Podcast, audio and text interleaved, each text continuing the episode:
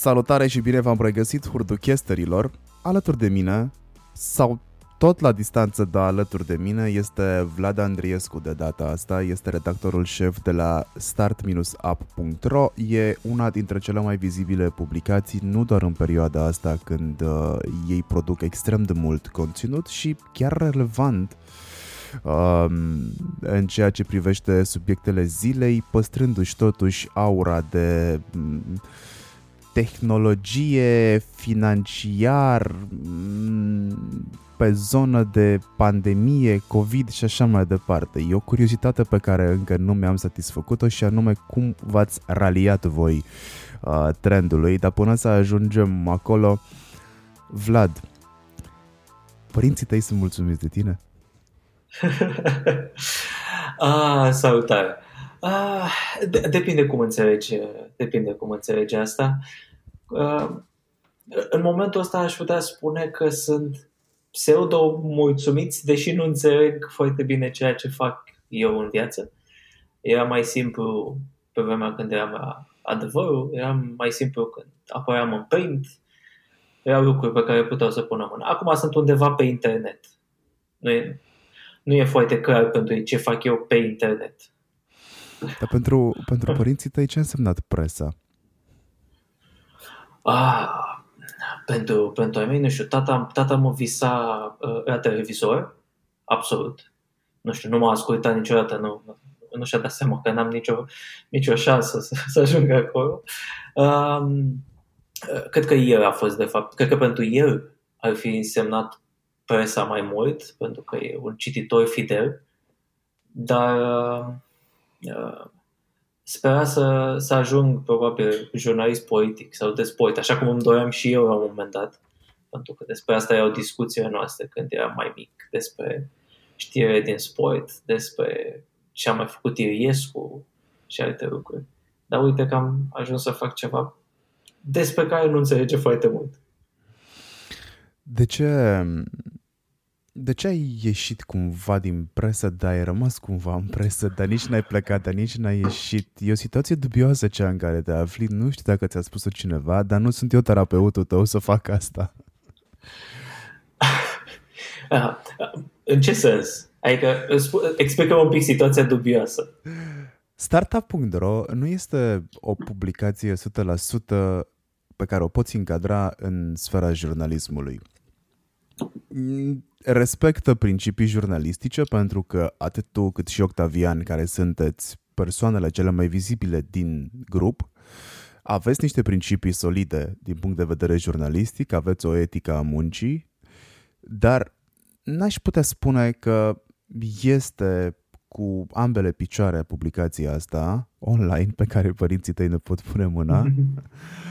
N-aș putea spune că se încadrează cu totul în sfera presei. Cumva, cumva faci ce fac și eu. Nu fac da, nici radio, nu fac nici presă. Hei, am făcut un podcast. De ce? Pentru că probabil am o nostalgie ascunsă pe undeva prin uh, subconștient și simt nevoia să fac, să-mi pun în practică cunoștințele pe care le-am acumulat de-a lungul timpului și undeva au amorțit. Da, într-un fel sau altul, cred că ai dreptate. Pentru că noi în echipă încercăm, cred că un lucru foarte important pe care o facem noi și fără să sună așa pompos, e să nu ne luăm foarte mult în serios. Um, adică, într-adevăr, există, există publicații și, și presă mare, ca să vorbim așa, uh, pe care uh, ar trebui toată lumea să urmărească și care fac treabă bună. Um, și cu toții din echipă am, am fost pe acolo, am, făcut, am, fă, am fost în presă, în presa mare, mainstream. Uh, dar nu știu, ne place combinația asta în care oferim și informații, dar punem și un pic de la noi, adică nu ne place să fim uh, foarte, foarte serioși. Uneori poate suntem prea puțin serioși. Um, ne place să facem și un pic de entertainment, iar aici uh, e foarte mult meritul Octavian pentru că e, uh, e atras mult mai mult de partea asta în care nu e doar informație pură. Ne, ne jucăm puțin cu tot ce înseamnă conținut, pentru că, nu știu, toată lumea poate să facă uh, o publicație despre startup-uri în care doar să pună informații și știri, ne-am încercat pur și simplu să ne jucăm cu ce ne simțim noi relaxați și suntem așa în două bărci, și jurnalism, și blogging, și un pic de entertainment, și autoironie. Cred că asta e, la finalul zilei, e cel mai important, știi, să nu ne, să nu ne luăm foarte mult în serios. N-am avut niciodată pretenția o să facem o investigație jurnalistică extraordinară. Nu o să o facem pentru că nu, nu avem skill efectiv. E, și mi se pare foarte important să ne dăm seama, băi, nu, nu știu să fac asta sau nu pot sau nu, nu vreau. Um, poate am ales noi care mai simplă, dar ne, ne place. Da, presa e ceva serios. De ce te-ai apucat de presă dacă n-ai vrut să fii serios? nu știu, am vrut să fiu serios, numai că și cred că am fost, am fost, am fost și eu serios, am fost cu toții serios o, o bună parte din timp. Și tratăm subiecte cu seriozitate atunci când e cazul, dar uh, cred că nu trebuie să, să ne uităm așa, să dăm, uh, să ne uităm urât pe sub ochelari, știi, și să uh, punem la îndoială totul. O, o fac alții mai bine, efectiv. Adică, nu știu, am, am, am, eu când am început presa, poate și asta a fost un motiv pentru mine. Primul meu job adevărat, adevărul, era în uh, secția, secția se numea secția Viața. Uh, secția Viața se ocupa de uh, uh, psihologie, sex și un pic de tehnologie. Și a, asta a fost primul meu contact cu presa, pentru că, nu știu, mi-era foame și trebuia să muncesc ca 21 de ani.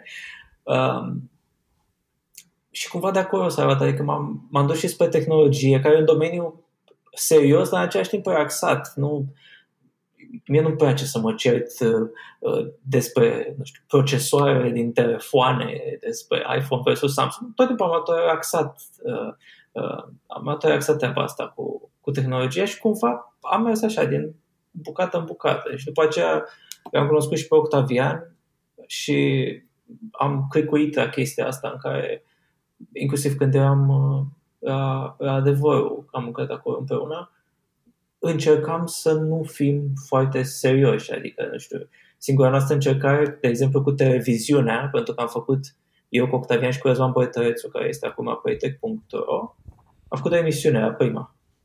Uh, încă mai există pe net despre tehnologie, dar era cea mai dubioasă și neserioasă emisiune posibilă. Cu niște glume care probabil n-aveau ce căuta la televizor, dar nu ne întreba nimeni dacă putem să băgăm sau nu, că nu știa nimeni tehnologie. Așa că... Asta era da. perioada aia de aur în ghilimele a Prima TV, în care Prima TV tăia costurile extrem de mult și făcea toate producțiile din studio, a? Um, făceam, făceam din studio clar, adică primul nostru studio a fost amenajat din uh, trei uh, Mac-uri vechi pe care stăteam. Și atât. Și vorbeam. Și am trei băieți, dar bine, emisiunea, emisiunea aia a pornit cu uh, Cristi Burci, patronul de adevăr și de la Prima TV, care uh, ne-a chemat în birou și ne-a zis sunteți cei mai buni realizatori de televiziune din lumea asta. Și am zis, ok, o să faceți o emisiune. Bine. Și da, am învățat trei puște a 23 de ani să facem nu știu, script de televiziune și să încercăm să facem ceva interesant. Da? Da. Uitându-mă în spate, e puțin cringe, dar interesant. Și mi-a de înțeles. Uh, nu o spui de puține ori, o spui chiar de multe ori că te-ai apucat de presă pentru că nu știai să faci altceva. Dacă te uiți acum în prezent, sau mai bine zis din prezent către trecut, mai e valabilă? Uh, Aș sau să spun că... Ți-ai dat seama că pe lângă alții sau printre alții tu chiar știi să, fi, să faci presă? Sau știai să faci presă? Cred că pot să fac presă. Adică nu, nu e... Um, eu am destul de conflicte interioare cu mine, nu am cea mai mare încredere în mine, de exemplu. Um, și contest tot timpul ceea ce fac și cum fac. pot să spun că știu să fac uh, presă, uh, am experimentat cu asta, am fost și, uh, am încercat și alte lucruri în afară de, nu știu, jurnalism despre tehnologie sau despre startup-uri. Uh, deci, am un compendiu de skill-uri și cunoștințe uh, pe care cumva avem, uh, avem toți din, din echipă și asta e un avantaj, dar cred că asta e partea cea mai complicată în a avea acest compendiu de care vorbesc eu, pentru că nu-ți dai seama, unor ar fi foarte simplu să spui, băi, mă pricep la un singur lucru. Știu să uh, fac uh, știu, medicină internă, ca să dau exemplu ăsta. Și mă pricep foarte bine numai la chestia asta, um, ceea ce e cumva reconfortant, pentru că jurnalismul în sine și conținutul înseamnă, cel puțin astăzi, o, o, o multitudine de skill de la uh, a scrie, a uh, face publishing, a înțelege cum să promovezi un site, a social media, a marketing, de toate. Uh, e foarte greu să... Adică am momente când mă gândesc, băi, eu, eu la ce sunt bun? Pentru că, știi, te gândești, nu, nu vei uh, eu nu vreau să îmbătrânesc în presă. Uh, nu vreau să, la 50 de ani, să-mi pun o vestuță din aia, cum aveau uh, redactorii șefi pe vremuri, sau și acum, și să zic, băi, eu am 30 de ani de experiență în presă. Nu vreau să îmbătrânesc în presă. În același timp, tocmai pentru că nu vreau să îmbătrânesc aici, mă întreb ce știu să fac după povestea asta. Și încă n-am aflat, adică știu uh, uh, norul ăsta de cunoștințe, dar încă nu-mi dau seama cum se, cum se îmbină. Oh, la un moment dat fac asta sau au făcut această remarcă de genul off e pentru că, da, cumva, cumva mă regăsesc în ceea ce spui tu. Um, mi-am subliniat povestea cu conflictele interioare și o să ne întoarcem um, la ea pentru că înainte vreau să trecem pe la borna kilometrică care se numește viziune. Și întrebarea de la borna asta kilometrică este, Vlad, ești tu un vizionar? Când ai dat drumul la startup-up.ro, nu că ai dat tu pur și simplu că ai avut chef acum patru ani și jumătate, ai pus bazele start-up.ro. Auzi, e bine să zic start-up.ro? E foarte bine, e foarte bine, pentru că nu știu, noi chiar, chiar ne gândeam, o să, am vrea să avem toate domeniile despre, inclusiv cum se aude, startup cu A, că oamenii câteodată nu pun creatima aia. Deci e foarte bine.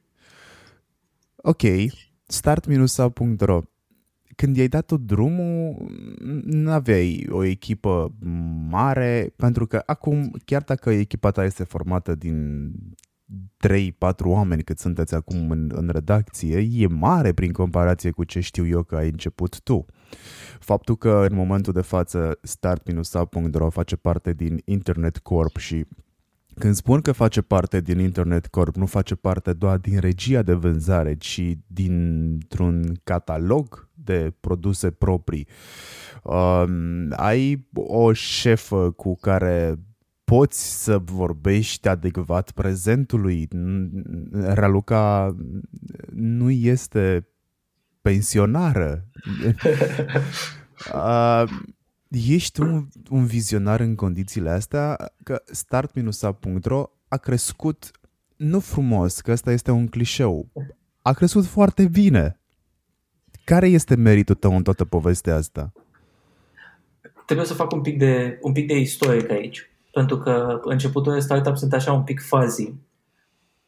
Eu despre mine, când vorbesc despre începutul de startup.ro, spun că am fost, de fapt, primul angajat pentru că în momentul septembrie 2015, când am dat drumul la startup.ro, um, ideea de bază, e că schița ideii, pornise de la Mihai Secereanu, care uh, a fondat Internet Corp în uh, cadrul căruia suntem acum în grupul Internet Corp cu Workstate și celelalte site-uri și a avut o idee să facă site-ul ăsta care se numea pe vremea aia Startup Stage sau ceva, am uitat.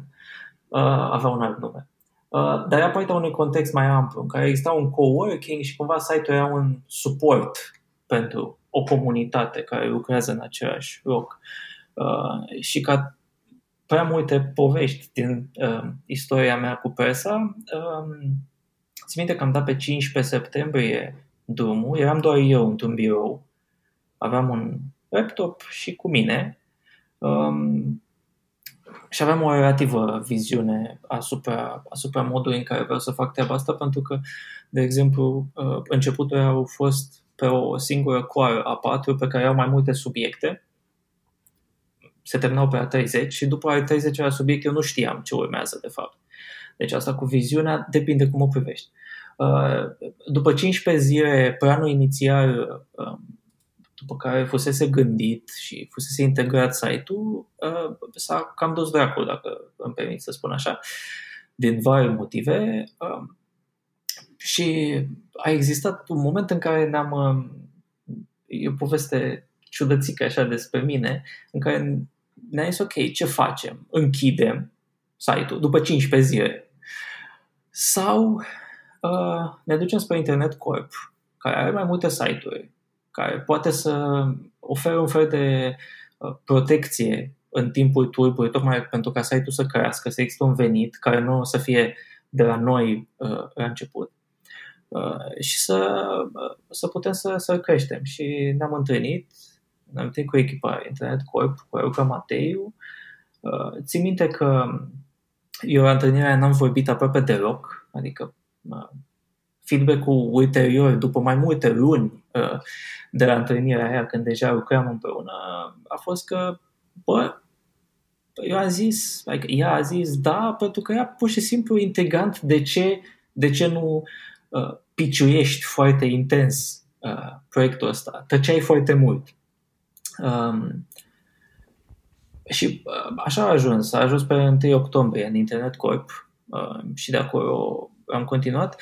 Legat de viziune, ca să mă întorc, um, cred că m-a atras încă de la început. Și asta eu personal nu numesc viziune, dar pur și simplu o preferință personală. M-a atras de la început ideea de a nu mai fi doar un punct neutru care informează, ci o parte, din nou, sună puțin pompos, o parte din comunitate, comunitatea de startup-uri. Mi se părea atrăgătoare zona aia, oamenii aia care se întâlneau pe la conferințe, chestii, vorbeau cuvinte complicate. Și mi se părea interesant să, să fie o publicație care să nu fie doar neutră, să fie partea integrantă, nu știu, să ajute, să... Mi-a plăcut, mi-am dat seama inițial când au început oamenii să uh, îmi scrie, nu știu, dacă pot să mă pui legătură cu X sau Y pe care ai scris. Și asta mi s-a părut, uh, acolo mi s-a părut un, un decric interesant, uh, în care am zis, nu o să fim doar o publicație, pentru că uh, o publicație neutră, neutră în sensul de, pur și simplu, scrie acolo, fără nicio implicare, e plictisitoare. Și m-aș fi plictisit și eu. De asta am plecat de la adevăr, mă plictisisem uh, de, de ceea ce făceam. Și cumva uh, am mers pe, pe, direcția, pe direcția asta în care în capul meu, cel puțin, eram parte acolo integrantă, în mijlocul comunității. Investitorii sunt investitori, dau bani, startup-uri fac niște chestii pe care nu știm să le facem noi, o să încercăm să ne punem cumva în mijloc. Să vedem dacă ne acceptă oamenii ăștia aici în mijloc. Și da, treptat, treptat a crescut. Adică în momentul ăsta e, e față de ideea inițială e bine că startup e foarte, e foarte departe. Uh, am crescut încet, încet. Bă, uh, au fost doi oameni inițial, că eu și cu încă cineva, uh, am mai venit o a treia persoană, a patra, acum suntem patru în, în redacție cu totul. Și mi se pare important, mai ales pentru că suntem o redacție, o redacție mică și uh, relativ uh, democratică, în sensul în care uh, chiar dacă avem pe hârtie funcții diferite și avem responsabilități diferite pe locuri, uh, discutăm cumva de egal egal, fără să fie uh, uh, doar o vorbă în vânt. Ne consultăm democratic în patru pe cam toate lucrurile. Și ce a ajuns astăzi e important, adică ce a ajuns startup astăzi vine și din, mm, și din oamenii ăștia care au venit uh, uh, împreună. Adică, probabil ceea ce facem astăzi, toată zona de, nu că probabil, sigur, toată zona asta de video, de multimedia, uh, pe care o facem și acum, pe care o făceam mai bine înainte de pandemie, dar producem și acum, um, n-ar fi existat dacă nu venea, de exemplu, Octavian Parade alături de, alături de mine.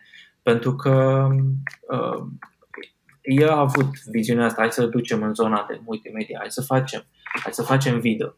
Um, și nu știu, eu, viziunea e eu cred că un da. vizionar eu cred că un vizionar nu trebuie să fie el în sine un vizionar 100%, ci să aibă viziunea corectă pentru oamenii corecți pe care să ia cu el în barcă.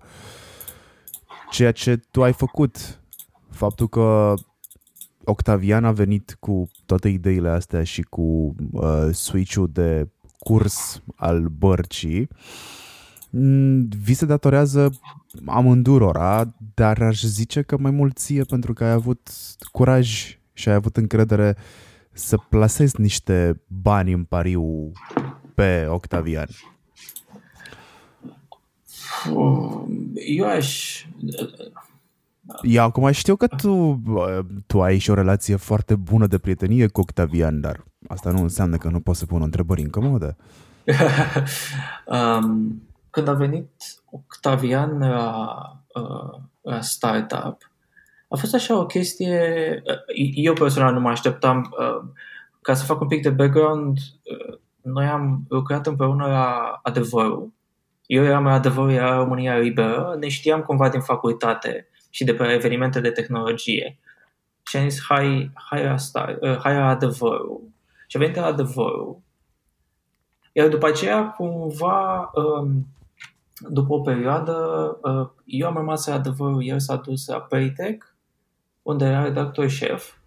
Și, și, și acolo uh, a fost un moment în care a existat posibilitatea, când el a vrut să plece de la, de la Paytech, um, și știu că stăteam în, în ziua aia, vorbisem cu el și uh, trebuia să plece în China, țin minte și acum, trebuia să plece în China, avea avion în câteva ore și i-am zis, bă, uh, ce ce să vii, adică știu că uh, sună ciudat să vii de la un site mult mai mare decât startup în momentul acela, Paytech, uh, uh, la, la startup, nu știu, gândește-te și, și vezi. Și um, cumva după ce a venit din China, uh, uh, a zis ok, haide.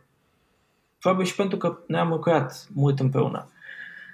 Uh, și ce mi-a plăcut tot timpul la Tavi, uh, e tocmai faptul că suntem foarte diferiți pe anumite aspecte. Adică suntem uh, complementari pe unele, dar suntem foarte diferiți pe unele aspecte.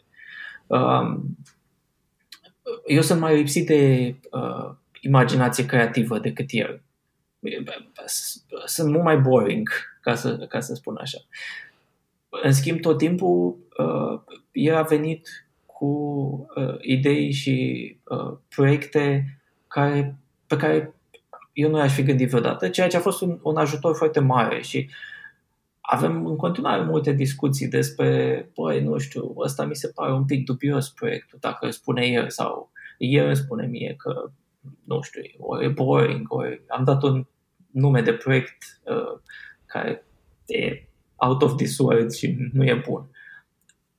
Și tocmai chestia asta, că, că e uh, suntem cumva foarte diferiți, ne-a ajutat să, să, să punem de la fiecare știi, niște, niște lucruri în, în povestea asta. Um,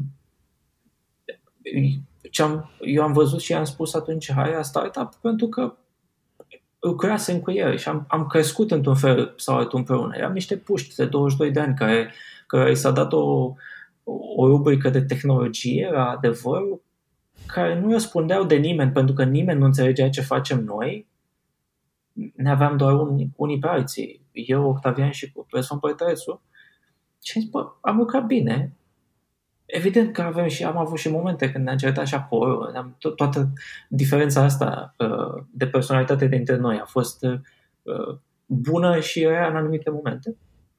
Uh, da, asta mi s-a părut. Am zis, păi am lucrat împreună uh, 3-4 ani, am crescut uh, amândoi deja. N-are de ce să iasă, n-are de ce să iasă care este cel mai mare conflict interior pe care l-ai tu? Că în momentul ăsta, în interiorul lui Vlad, observ că se întâmplă extrem de multe conflicte. Nu știi, nu știi exact dacă ești jurnalist sau marketer, deși gândești foarte multe proiecte din punct de vedere al unui marketer. Uh, Uh, nu știi exact dacă ești uh, organizator de evenimente, nu știi exact dacă mm, ești într-adevăr un dacă ești sau nu ești un impostor în lumea startup-urilor, că observ chestia asta la tine, uh, nu știi exact dacă ești un antreprenor, nu știi exact dacă mm, ești un vizionar, ai dat credite tuturor, n-ai dat care e cel mai mare conflict pe care l-ai tu interior în momentul ăsta? Observ, observ așa un dram de sindrom al impostorului. E un dram mai mare, depinde de perioadă. Avantajul pentru mine în pandemie, de exemplu, este faptul că când există uh, momente foarte complicate uh, în viață, viață profesională, mă montez foarte bine și funcționez din adrenalină ceea ce mă face să uh, nu mai impun multe întrebări. E, interesul e să, să trec peste podul ăsta.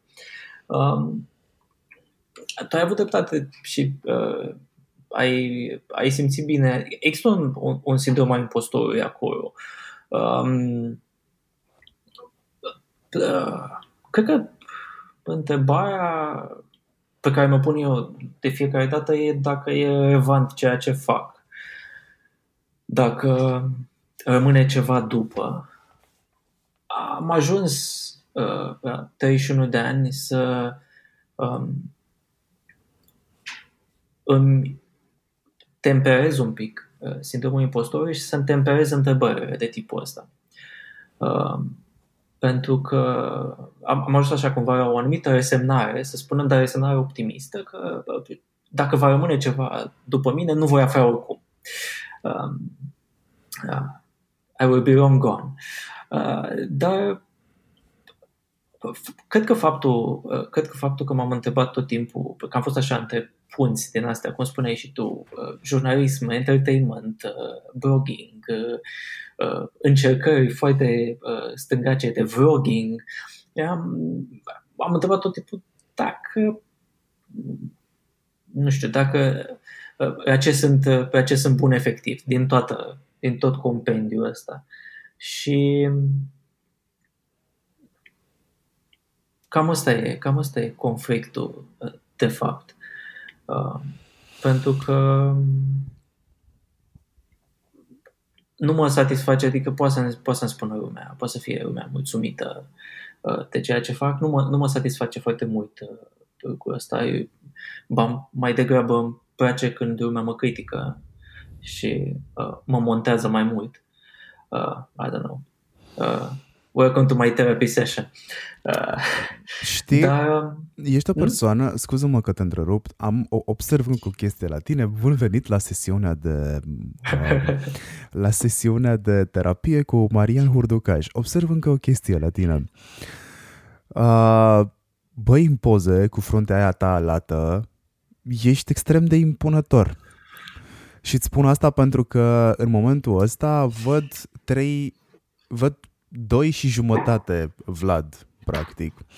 Hai să-ți spun ce văd. Văd, văd în poze și în interviuri scrise un Vlad extrem de impunător, care știe ce faci, este sigur pe el. Aud un Vlad care este cumva surprins de întrebările care îi se pun, uh, nu este pregătit să răspundă la ele pentru că nu are o părere fermă spre deosebire de ceea ce face în interviurile scrise. Iar când te întâlnești cu Vlad ăsta face-to-face, indiferent că îl cunoști sau nu, Vlad este o persoană timidă. Nu este o persoană care să fi zis tu vreodată că este plimbată prin interacțiuni de genul conferințe de presă cu manageri de top, pentru că lista ta de apeluri telefonice îți spun eu că este impresionantă dacă dai un screenshot în momentul ăsta. Și cu toate astea văd trei Vlad sau cel puțin doi și jumătate. Cum se întâmplă chestia asta? Uite, apropo de, apropo de ce, mai, ce vorbeam mai devreme legat de presă. Pentru mine, presa a fost... Tu ai identificat foarte bine faptul că eu, uh, ca personalitate, sunt destul de timid. Uh, nu prea mă uit în ochii oamenilor, în fine, funcționez așa ciudățel. Pentru mine, presa a fost o modalitate instituțională de a trece peste chestia asta. Pentru că eu, cu statutul de jurnalist,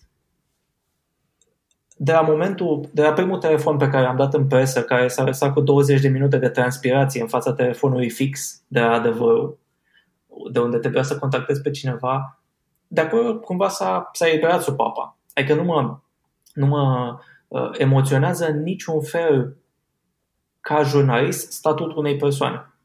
Nu mă, uh, dacă vorbesc mâine cu uh, Ludovic Orban, Klaus Iohannis sau Elon Musk, pentru mine e tot una, ca jurnalist nu, nu simt nicio emoție pe ceea ce fac. Uh, e zona, uh, de fapt, uh, pentru că spuneai că în scris, în imagini, e o altă, e o altă postură. Cu, ca să zic așa, ca și actor, cu toții, când ne punem arta în practică, să spunem, eu am încredere în, nu știu, în ceea ce scriu, în uh, lucruri uh, palpabile și neutre pe care le fac, obiective. Știu că știu cât de bune pot fi sau eu le critic dacă nu sunt bune. Dar ele vorbesc nu despre mine neapărat, ci despre subiectul acela în sine, despre ceea ce scriu. Subiectul nu are emoții. Hmm, subiectul nu are emoție, dar subiectul subiectului are emoții. Și acum tu ești subiectul subiectului. Hmm. Uh, am trecut prin multe întrebări pe care mi le-am propus eu pentru adresare, dar uh, cea care mă interesează în mod special este ce ai învățat tu în patru ani și jumătate de interacțiune cu fondatori de startup-uri, cu manageri de startup-uri care acum nu mai sunt startup-uri și sunt uh, companii în toată regula? Ce ai învățat de la ei? Ca să zic un pic ce am învățat pentru mine, ca să mă aleg foarte puțin de întrebarea anterioară, am învățat că e foarte relaxant să intri într-o cameră și să spui, hei, sunt cel mai sărac din camera asta ceea ce e bine, e mișto, nu știu, mie mi-a plăcut. Um, în rest, m-am, am, am găsit un fel de empatie de la, de la uh, oamenii, oamenii aceștia. Nu e empatie pe care ei mi-au transmis-o în mod direct, ci pe care eu mi-am extras-o. Uh, practic, am realizat că în spatele oricărui startup de mare succes, că vorbim, nu știu, de UiPath, de startup-uri finanțate cu 20 de milioane de oamenii despre care, dacă n-ai fi în presa de uh, uh, antreprenoriat, să spun așa, ai spune că sunt milionari României, uh, că oamenii au cam aceleași uh, conflicte interioare, aceleași probleme, trec prin aceleași provocări, uh, ca și ceilalți. Nu există uh, un uh, Uh, nu există niște, niște fondatori minune care să fie extraordinar de strong și să nu se uh, conteste pe ei în fiecare, în fiecare zi. Uh, cred că asta a fost cel mai, cel mai bun lucru pe care am învățat eu. Am văzut pe oamenii ăștia care știi că există în presă formularea aia din titlu, românul care. Când vorbești despre cineva care a avut succes, a făcut ceva, dă bine la public să zici românul care a făcut nu știu ce. Și am învățat că toți românii care sunt în principiu cu mici uh, elemente definitorii, la fel. Că uh, nu a fost mereu bine, că uh, au trecut prin uh, momente în care au căzut, Uh, și am mai învățat un lucru, dar asta e foarte indirect, e mai mult așa ce am văzut eu. Um, îmi plac foarte mult oamenii care, chiar dacă au avut succes, și știu câțiva dintre ei care am vorbit de-a lungul timpului, care am vorbit încă de când erau, să spunem, mici și astăzi au, au mai mult succes, au rămas la fel, nu s-au schimbat foarte mult. Uh, când ne întâlnim, putem să, putem să stăm la fel de vorbă, putem să bem o bere, putem să facem o glumă proastă și asta, asta mi-a plăcut, uh, mi-a plăcut la ei când, când, când nu, s-au, nu s-au schimbat, indiferent de cum nu s-a schimbat statutul. Dar uh, e, e o comunitate, e o zonă uh, care, ca să mă reg și de ce vorbisem anterior, pe mine mă face să mă simt confortabil. Uh, de fiecare dată când mă duc la uh, conferințe, mă duceam, că uite, acum nu ne mai ducem decât la conferințe online. Uh, când ne întâlneam, mă simțeam foarte relaxat în, în mediu. Uh, nu erau uh, nu erau prea înalți pentru, pentru mine. Ce înseamnă risc? Că um, e un sfat pe care l-ai dat cel puțin odată studenților când ai fost întrebat ce sfat ai pentru studenți. Ai învățat ceva despre el, despre risc? Cred că, cred că am învățat ceva despre risc, dar uh, e, anumit, e cumva cu dus și întors în ceea ce, ce privește riscul la mine, la noi, la tot ce facem uh, profesional. Pentru că am riscat atunci când, vor, când vorbim, nu știu, despre startup, am, am riscat, dar am riscat într-un, într-un mod relativ safe. Uh, am zis că o să facem o publicație de startup-uri, deși publicul nu era acolo, nu era în numere care trebuia la început. Uh, dar am riscat relativ safe, adică ce am, ce am mai vorbit studenților sau oamenilor mai tineri, că am ajuns așa bătrân, la 31 de ani pot să vorbesc despre tinerețe deja.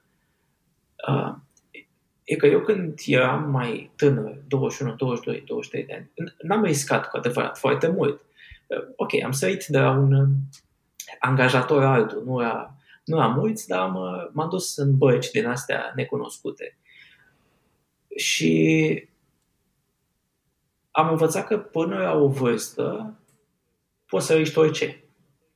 Pentru că, în principiu, nu prea ai nicio șansă să... Eu nu cred în ideea de... Și cumva vorbesc doar pentru relativa bura, bura, bura noastră, care e semi-educată, white collar, așa. Nu, nu există un risc destul de mare, nu știu, până la 25-26 de ani, care să, să te trimită după aceea uh, uh, să fii mort de foame. N-ai nicio șansă. Adică dacă, dacă ratezi totul până la 25 de ani, tot ai șanse, ok, o să îți iei, nu știu, un job vreme de șase luni, să faci ceva și să ai niște bani și să fie bine. Dar altfel nu... Um, nu există riscuri prea mari acolo. Dincolo de riscuri, nu știu, până la vârsta aia, mi-a, mi-a plăcut, apropo de ce spuneai de, de vorbit cu oameni mai tineri, dincolo de riscuri, îmi place, acum sunt poate mai obosit în viață, știi, la anumită vârstă devii un pic mai obosit. Dar mi-a plăcut până la 25-26 de ani să să nu existe nicio emită la muncă. Și știu că o să sună urât, dar mie îmi place workaholismul până la o anumită vârstă. Pentru că n-ai, n-ai altceva de făcut. Dacă ai, bine, dacă ai și un sens ceea ce faci. Dar poți să riști și poți să muncești până te rupi. Până la o anumită vârstă. Și să nu fie rău. Să nu fie rău? Să nu fie rău. Ah, să nu fie rău, ca să fie bine. Mm-hmm. Uh, dacă mai ții tu minte, într-un interviu pe care l-ai dat The Woman, acum ceva vreme, Trei aspecte care te definesc pe tine sunt pasiunea pentru jurnalism de calitate, puterea de sacrificiu și de muncă și determinarea de a reuși cu ceea ce fac. Cred că determinarea asta cu a reuși uh, cu ceea ce faci vine din frica de a nu-ți pierde statutul, deși e foarte relaxant să intri într-o încăpere cu oameni care aparent pe hârtie au foarte mulți bani și tu să fii cel mai sărac de acolo pentru că, hei, mai rău nu poți fi. Uh, puterea de sacrificiu este cea care îmi rămâne mie pe listă și aș vrea să o înțeleg. Ce înseamnă puterea de sacrificiu pentru literalmente, din punctul de vedere al oricăruia, un copil de 30 de ani? uh, startup.ro cu minus între ele este un sacrificiu pe lista ta de sacrificii? Ce sacrificii ai făcut ca să pui pe picioare acest hai să-i spunem că e startup până la urmă. Cred că o bună parte din startup-urile despre care ai scris au, au crescut cot la cot cu startup-ul tău. Chiar dacă în barca asta startup minus ro, uite, am o problemă cu bărcile, cred că trebuie să caut flota. Uh, chiar dacă n-ai fost singur și ai, ai început cu uh, Seceleanu, tot startup e și ți aparține, ești fața lui, pe tine te-a scos în față, ghinion, toți știm asta acum. Care sunt sacrificiile pe care le-ai făcut tu pentru startup? Punct.ro Cu minus între start și up. Cred că atunci când vorbeam de, de putere de sacrificiu și apropo de ce sacrificiu am făcut, cred că mă refer, și acum și atunci, mă referam la a sacrifica timp și a sacrifica energie dar într-un mod pozitiv. Nu e, nu e o, un aspect peorativ ăsta. Um, eu nu mai cred, cel puțin, pentru că atunci când uh, eram adevărul, de exemplu, aveam poate o altă atitudine. Um, mie îmi place, chiar dacă eu la finalul, la finalul lunii primesc un salariu.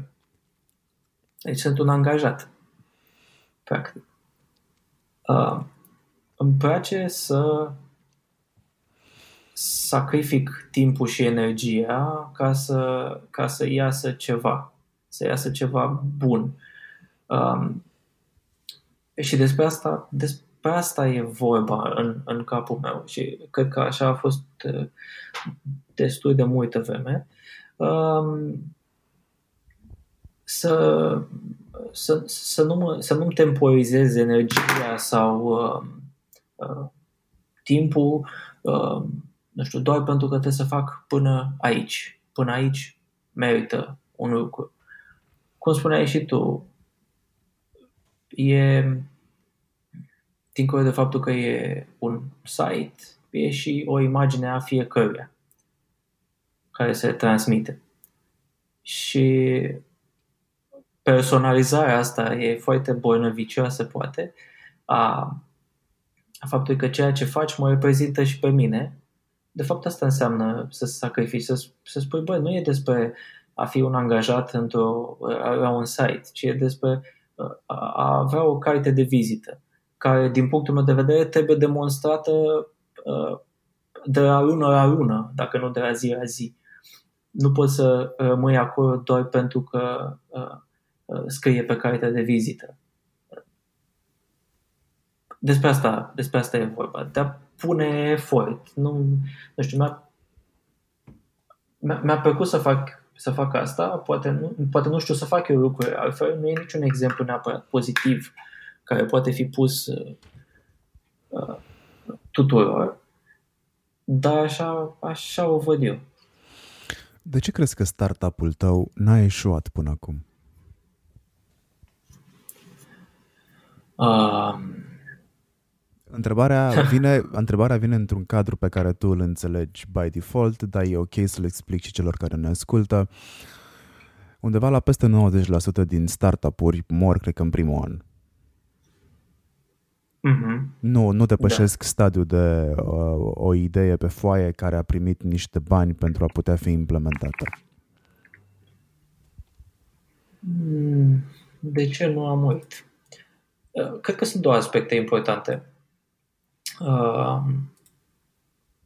de-a lungul timpului. Faptul că uh, în momentul când am, am început am fost sub un grup mai mare, ne-a ajutat să avem ca atunci când startup-urile primesc o investiție și um, au un uh, au un drum liber în față, au șase luni, un an în care să, să se dezvolte, fără să aibă presiunea uh, veniturilor uh, sau veniturilor foarte mari. Asta ne-a ajutat să, să creștem într-un fel sau altul, fără presiune, pentru că ne-am gândit tot timpul că trebuie, um, trebuie să ne justificăm banii. Adică de ce suntem aici, ne justificăm uh, veniturile astea.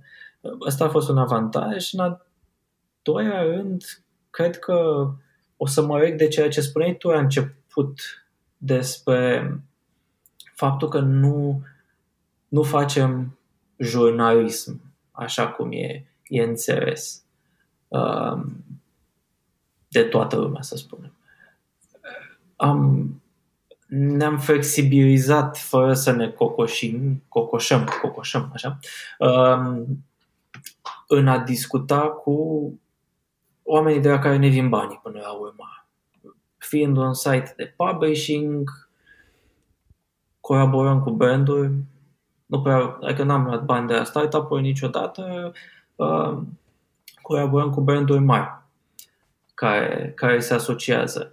Și am am fost flexibil în a discuta cu ei, în a prezenta, orna, să spunem, proiecte care erau la limita aia despre care vorbeam, între jurnalism și entertainment, um, fără să ne punem neapărat uh, o, o problemă etică. Din nou, poate sună puțin ciudățel, dar să spunem că făcând zona asta de startup-uri, ne conferă o anumită libertate de mișcare uh, în, a, în a face și marketing în același timp. Și cred că asta a fost un, un avantaj, plus faptul că n-am promis, adică de la început asocierea uh, dintre noi startup și un brand alături de care facem un proiect pentru care luăm niște bani. N-a fost o asociere uh, uh, care să fie dependentă direct de uite, uh, astea sunt uh, atâtea views poți să faci, ăsta este CPC-ul, uh, uh, atâta display punem. Ce am vând, încă de la început noi ne în primul an, de exemplu, eram efectiv nimeni, nimeni, nimeni.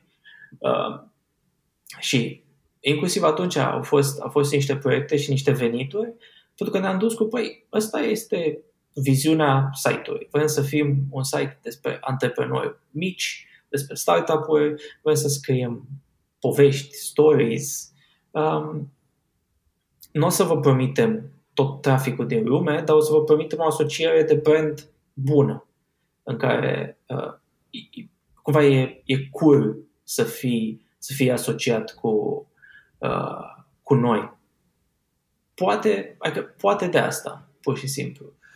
Și treptat, treptat a crescut. Adică avem avantajul, sperăm și la finalul anului ăstuia, avem avantajul de a fi crescut din toate punctele de vedere cumva în fiecare an. Și trafic uh, și venituri au, au crescut uh, în, fiecare, în fiecare an. Ce crezi că e important pentru branduri când decid să colaboreze cu o entitate pentru un proiect? Ai zis de branduri, ai zis de proiecte. Mm-hmm. Start-up.ro are foarte multe proiecte branded, cu branduri deloc de neglijat.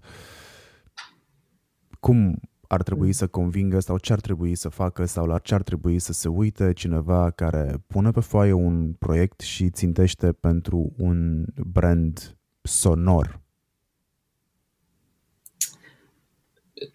Nu ne nu cred că avem o rețetă, adică nu e, avem un manual despre cum, să, cum facem noi lucrurile.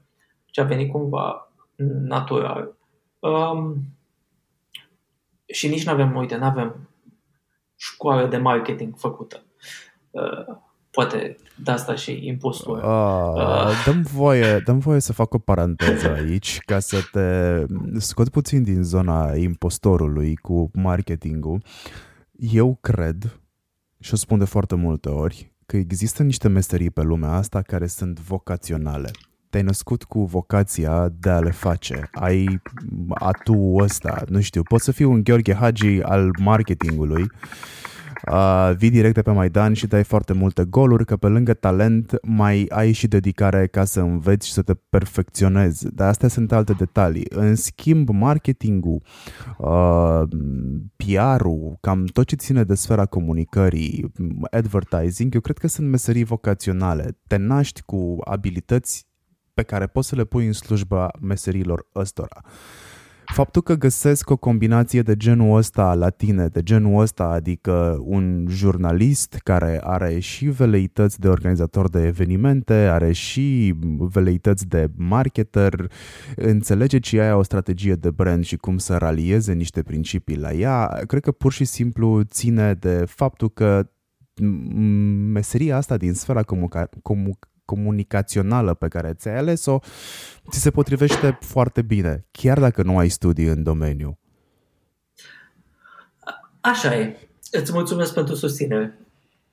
Revenind, uh, revenind la ce, la ce mă întrebase, uh, nouă, mi se pare foarte important atunci când, când vorbești cu un brand și vorbești atunci când înțelegem a vorbi cu un brand, sunt două aspecte pe care le văd eu. Ai punctul de contact uh, de la acel brand, uh, marketing managerul, uh, uh, omul, omul care, care vorbești direct, e foarte important, și brandul.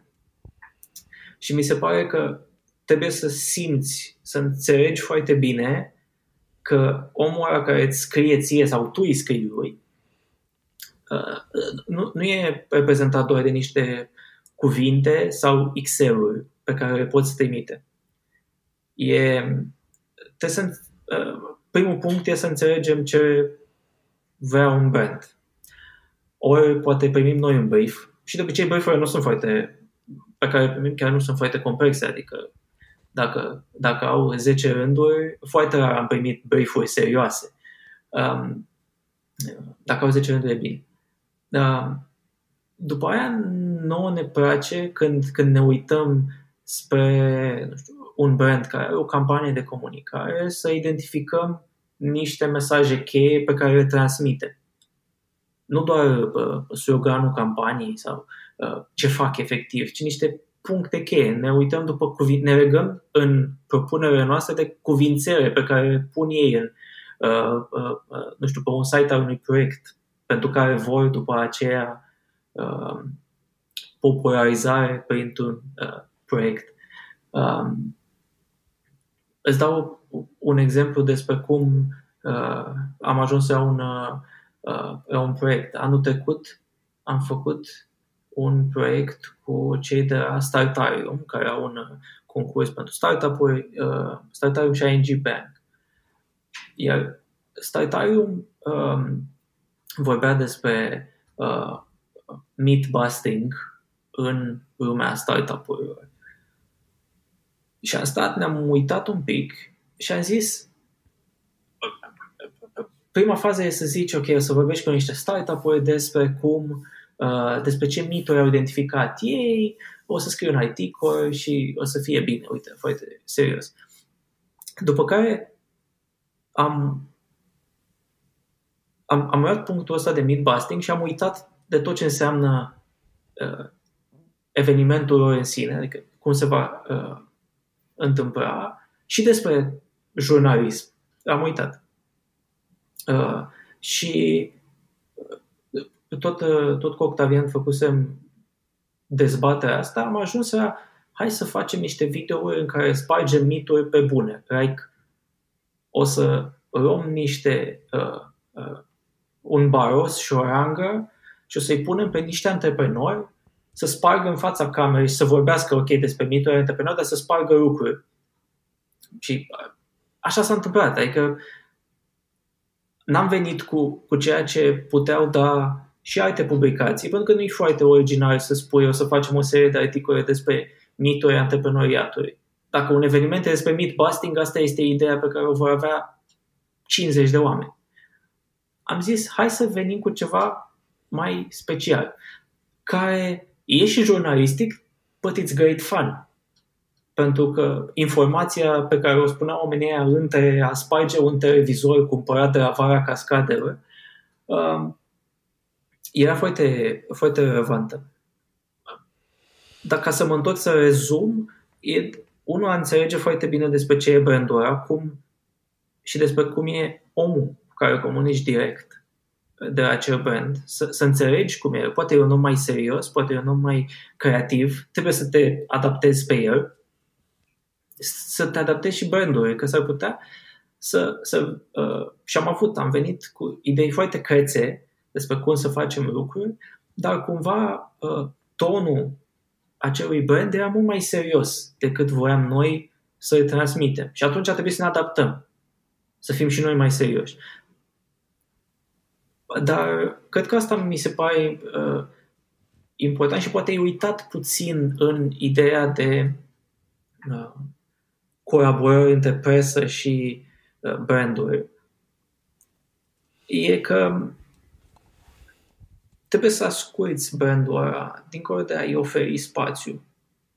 Avantajul și dezavantajul nostru este că noi nu avem, să spunem, uh, uh, nu știu, dacă am fi în top 10 brand, probabil că am avea o altă perspectivă, pentru că am stat la o altă înălțime care uh, ne-ar spune, ok, să putem face bani și din display, să putem să facem bani și din alte, uh, via mine pentru că sunt mare, nu vin eu la tine, eu sunt mare, mă bagi în seamă.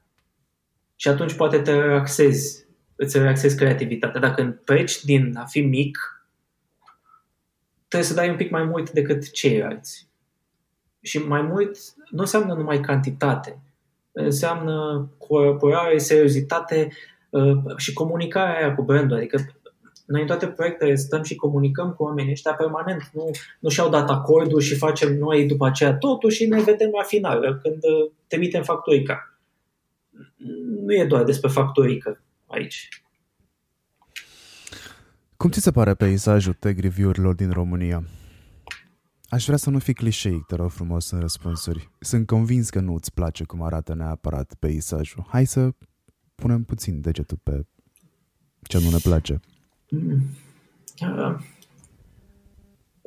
O să încep doar prin a spune că sunt un pic subiectiv, pentru că um, după 8-9 ani de uh, review-uri, uh, e greu să mă mai entuziasmeze ceva. Adică foarte, foarte puțin lucruri mă mai entuziasmează când te testez. Um, aș spune că, în general, e boring, e foarte plictisitoare abordarea. Dar aș spune că e căutată. Adică sunt site-uri care fac niște review-uri plictisitoare din punctul meu de vedere, dar care sunt foarte căutate. Um, sunt căutate că nu este altceva? Um, sunt căutate și din obișnuință, adică, nu știu, sunt e o comunitate de oameni care își cumpără gadgeturi care caută tot felul de informații, inclusiv informații tehnice care uite relevante. Sunt oameni care stau și se uită la teste sintetice despre cum merge procesorul. I don't care. Uh, o altă chestie care mi se pare, dar asta e, e la noi toți, adică toți suntem niște uh, inițial copii entuziasmați de tehnologie Uh, și bucuroși că puteau să folosească niște chestii o săptămână cât le testau. Uh, o chestie care mi se pare că se întâmplă, și nu numai la noi, e și în străinătate chestia asta. E o tendință spre uh, gadgeturi și review-uri produse premium, dar care sunt relativ relevante pentru piața mare sau care sunt testate irrelevant. Și când testezi foarte multe premium-uri, nu prea mai poți să vorbești foarte bine pentru marea masă. Marea masă nu o să-și cumpere uh, iPhone 11 Pro. O, să, o să-și cumpere probabil uh, Samsung A50, Huawei P30 Lite și alte telefoane de la 2000 de lei în jos. iPhone uh, SE? Uh, iPhone SE, da. Uite, că chiar citeam zilele trecute despre cum uh, iPhone SE în multe review-uri din străinătate a fost așa considerat un telefon pentru săraci. Este o nedreptate, știi? E o nedreptate și din uh, review-urile pe care le-am văzut eu și din concluziile pe care mi le-am tras pentru mine, că ce să vezi, sunt un tip capabil care să facă și asta, telefonul ăla este mult subapreciat. Mm, da. Ziceam într-unul dintre clipurile pe care le fac eu pe IGTV cu referire la tehnologie că o să rupă și o să rupă în vânzări telefonul ăsta pentru că are cam tot ce trebuie pentru a satisface nevoile de bază și puțin peste ale unui average Joe de pe stradă. Și în da. context de pandemie și contractare economică, 399 it's a jackpot. Da. Um, e, și asta e uh, apropo de uh, produse care au ce trebuie. Și asta e o problemă pe care o avem cu toții. Chiar, chiar mi-o asum și eu. Că cădem destul de ușor în prasa uh, cuvintelor uh, frumoase și a specificațiilor făcute doar să fie cele mai bune. Pentru că creșterile sunt uh, cel mult discret incrementare de o generație alta.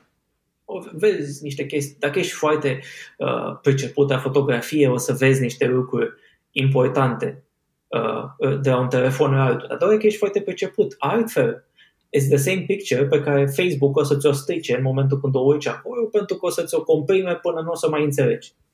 Um, sau Instagram, for that matter. Um, și ne fugim așa foarte ușor către uh, specificații, uh, uite, 50 de megapixeli, 100 de megapixeli, uh, zoom de 10, zoom de 100, uh, procesor, uh, nu știu, 12 GB de RAM.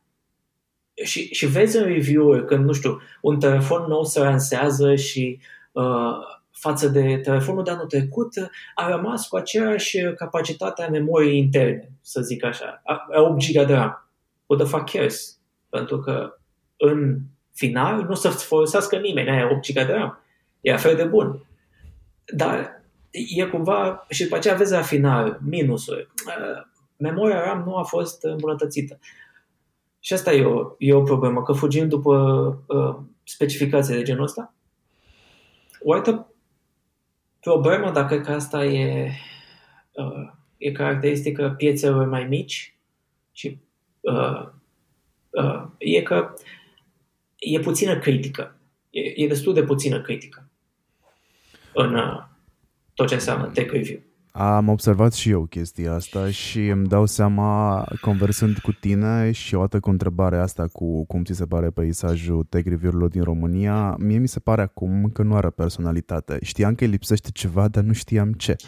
Și nici nu are cum să aibă personalitate din moment ce există cam două figuri vizibile ale unei industrii care abia acum se conturează și nici persoanele astea două nu știu exact ce fac din punctul meu de vedere.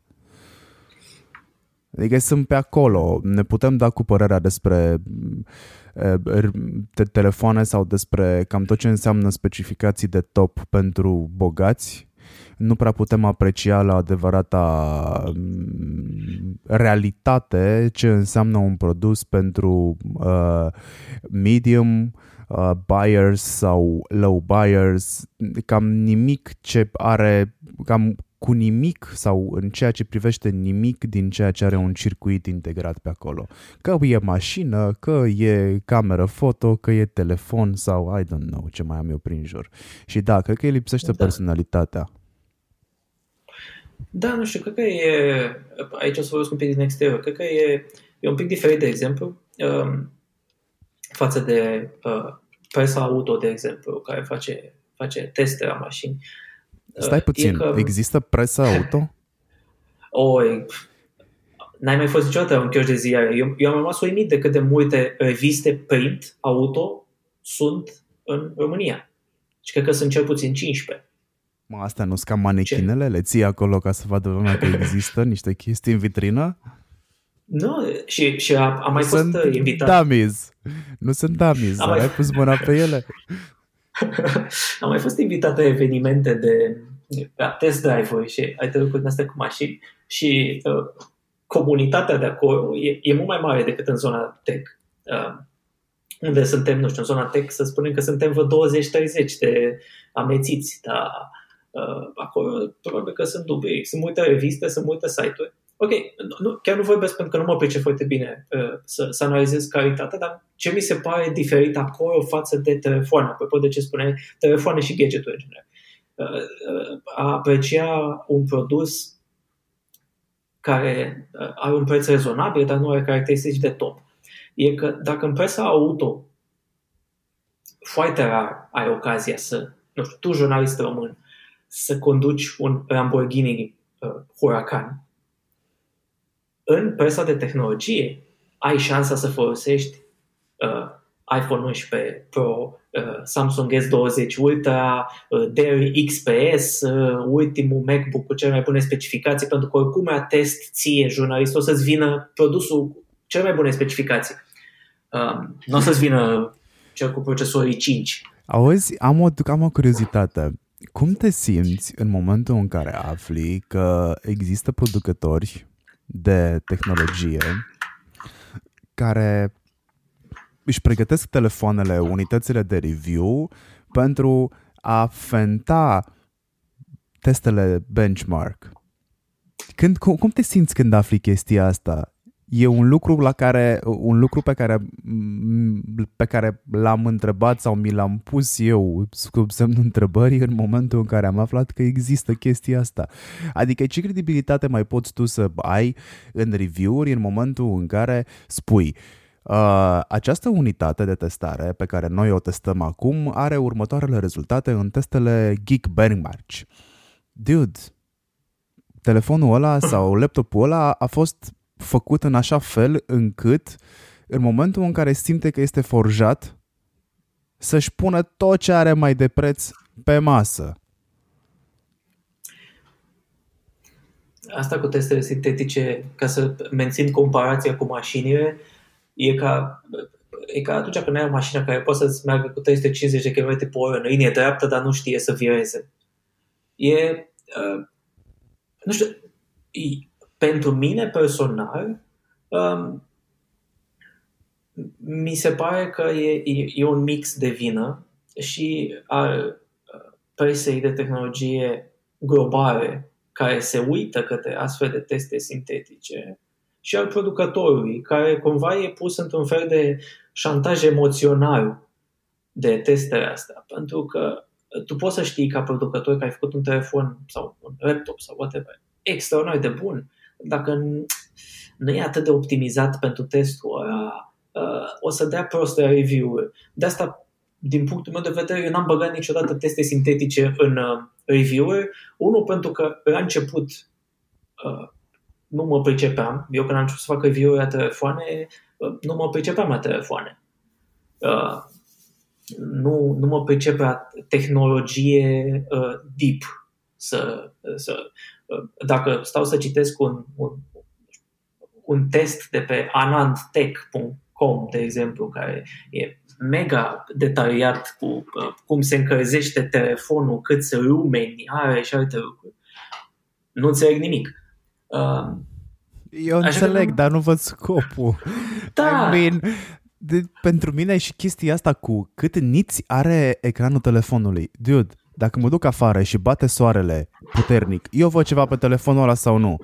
Zim dacă da, da despre... dacă nu sau pă, așa și așa, depinde cum stai. Da, despre asta e vorba.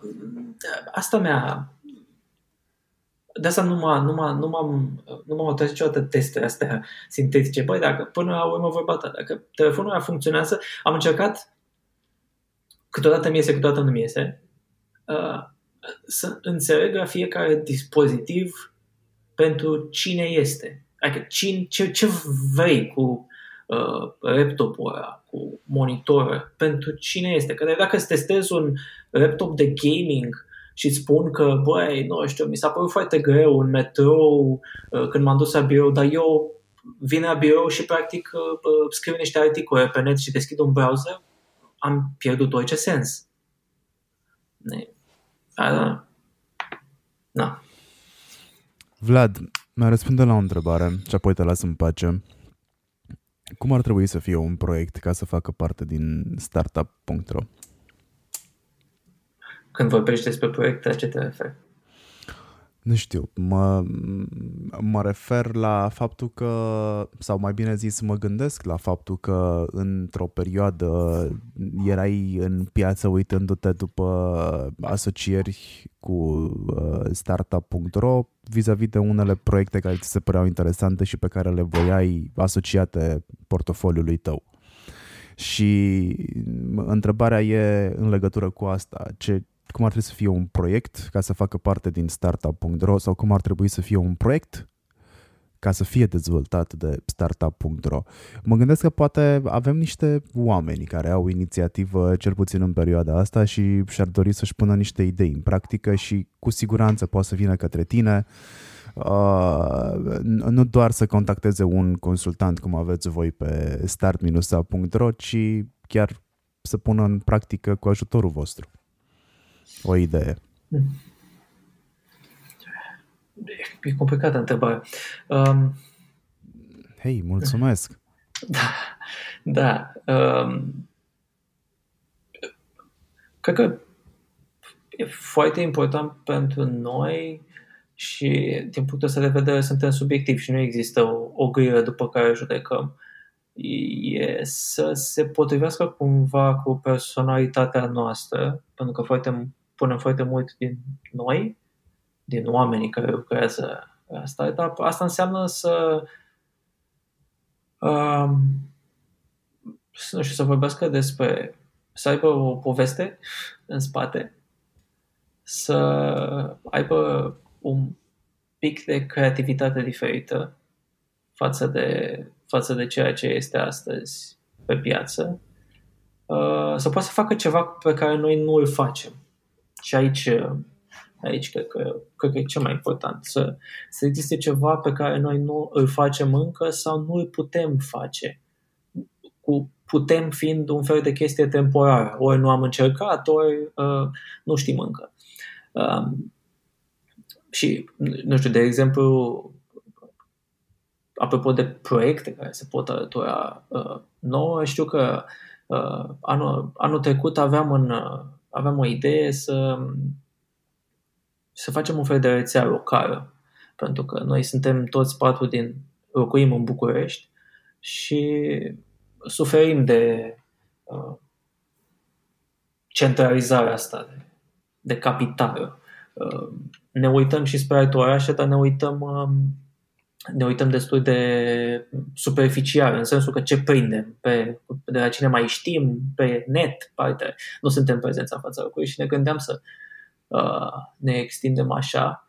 Uh, nu s-a mai materializat uh, pentru că ne-am, ne-am luat cu am fost foarte, foarte prinși anul trecut, iar anul ăsta e mai, anul ăsta e mai complicat. Uh, dar ne-am uitat, de exemplu, pe lucrul ăsta, știi, să vedem niște proiecte mișto uh, locale uh, care să vorbească despre care să vorbească foarte, foarte, foarte localizat despre comunitățile, despre comunitățile aceea. Pentru că mi se pare că e o lipsă în momentul de față uh, când vine vorba de, uh, de proiecte locale în zona de antreprenoriat. Uh, în afară de uh, Cluj, care mai are câte ceva, Uh, în rest, de la Timișoara, Iași, Brașov, ne mai vin vești așa, din când în când, de la cine mai știm. Dar nu știm ce se întâmplă acolo în fiecare zi. Și cred că asta e o problemă în general, nu numai în presa de antreprenoriat, ci și în presa, gen, adică în presa generalistă. Că e tot ce înseamnă presa locală e, uh, e destul de izolată și nu ajunge foarte mult în central în central, unde central fiind București, în cazul de față. Bun, deci eu aș putea să-mi înscriu, spre exemplu, într-un concurs de proiecte ce m-am apucat să fac acum pe IGTV. Deocamdată mă joc, dar poate devine un job în sine. De ce nu? Mm-hmm. Pentru că, uite, de exemplu, noi Instagram nu facem. Pentru că, nu știu, de ce nu facem? Nu știu, pentru că nu, nu ne pricepem neapărat la partea aia. Sau n-am avut, n-am avut energia și timpul să, să hey, dezvoltăm. Dar tu n-ai avut niciodată o problemă să întrebi cum se fac lucrurile. Este un detaliu pe care l-am apreciat la tine. Nici pe vremea când nu ne știam la fel de bine ca acum, tu n-ai avut o problemă să pui mâna pe telefon sau să-mi scrii un mesaj să întrebi cum se face. E, e un soi de mindset de antreprenor acolo și mă bucur că am reușit, uite, cu exemplu ăsta să îl subliniez în interviul pe care îl facem acum și care a cam ajuns la final în momentul ăsta. Înainte să-ți mulțumesc eu frumos că ai acceptat invitația mea la o oră atât de matinală, pentru că, hei, e matinală pentru majoritatea oamenilor care mimează telemunca, Uh, te las să te las să lași un gând de final oamenilor care ne ascultă. Știi tu, ca după o carte bună sau după un film bun în care te gândești ce a vrut să spună autorul. Ah, nu știu, mi-ar plăcea toată lumea să își conteste în fiecare zi opinie și uh, credințe foarte înrădăcinate să-și pună măcar în fiecare zi câte o întrebare. Ar fi mai ușor și pentru, pentru ei. De fapt, nu, pentru ei ar fi mai complicat. Pentru mine ar fi un pic mai simplu. Ca și, să descoperi și alți oameni care își mă foarte multe întrebări. Ok, e un gând bun pe care mi l-am și notat. Um, Vlad, îți mulțumesc foarte mult că ți-ai făcut timp pentru mine și pentru că am purtat discuția asta ușor filozofică, am dat-o și în review tech, uh, am vorbit și despre startup-uri, am vorbit și despre branduri și despre proiecte care sunt likable pentru branduri. A fost mai productivă discuția asta decât m-aș fi așteptat și cu siguranță e ceva de luat pentru fiecare dintre cei care ne ascultă în momentul ăsta și au ajuns până la finalul interviului. Uh, vă mulțumesc vouă că ne-ați ascultat o oră și 20 de minute. Dacă aveți uh, remarci, dacă aveți observații de făcut uh, sau alte lucruri de zis în ceea ce privește interviul ăsta sau alte interviuri, știți clar cum să o faceți și cum să dați de mine. De Vlad dați pe rețelele de socializare, dați inclusiv pe Google de, de el. Uh, start-up.ro este headquarter-ul și tot acolo vedeți inclusiv ultimele proiecte care merită menționate, zic eu, din ceea ce înseamnă ecosistem de startup-uri în România, ce înseamnă new business și așa mai departe. Vă mulțumesc așadar că ne-ați ascultat. Vlad, îți mulțumesc și ție încă o dată. Și eu îți mulțumesc. Și, hei, ne auzim data viitoare.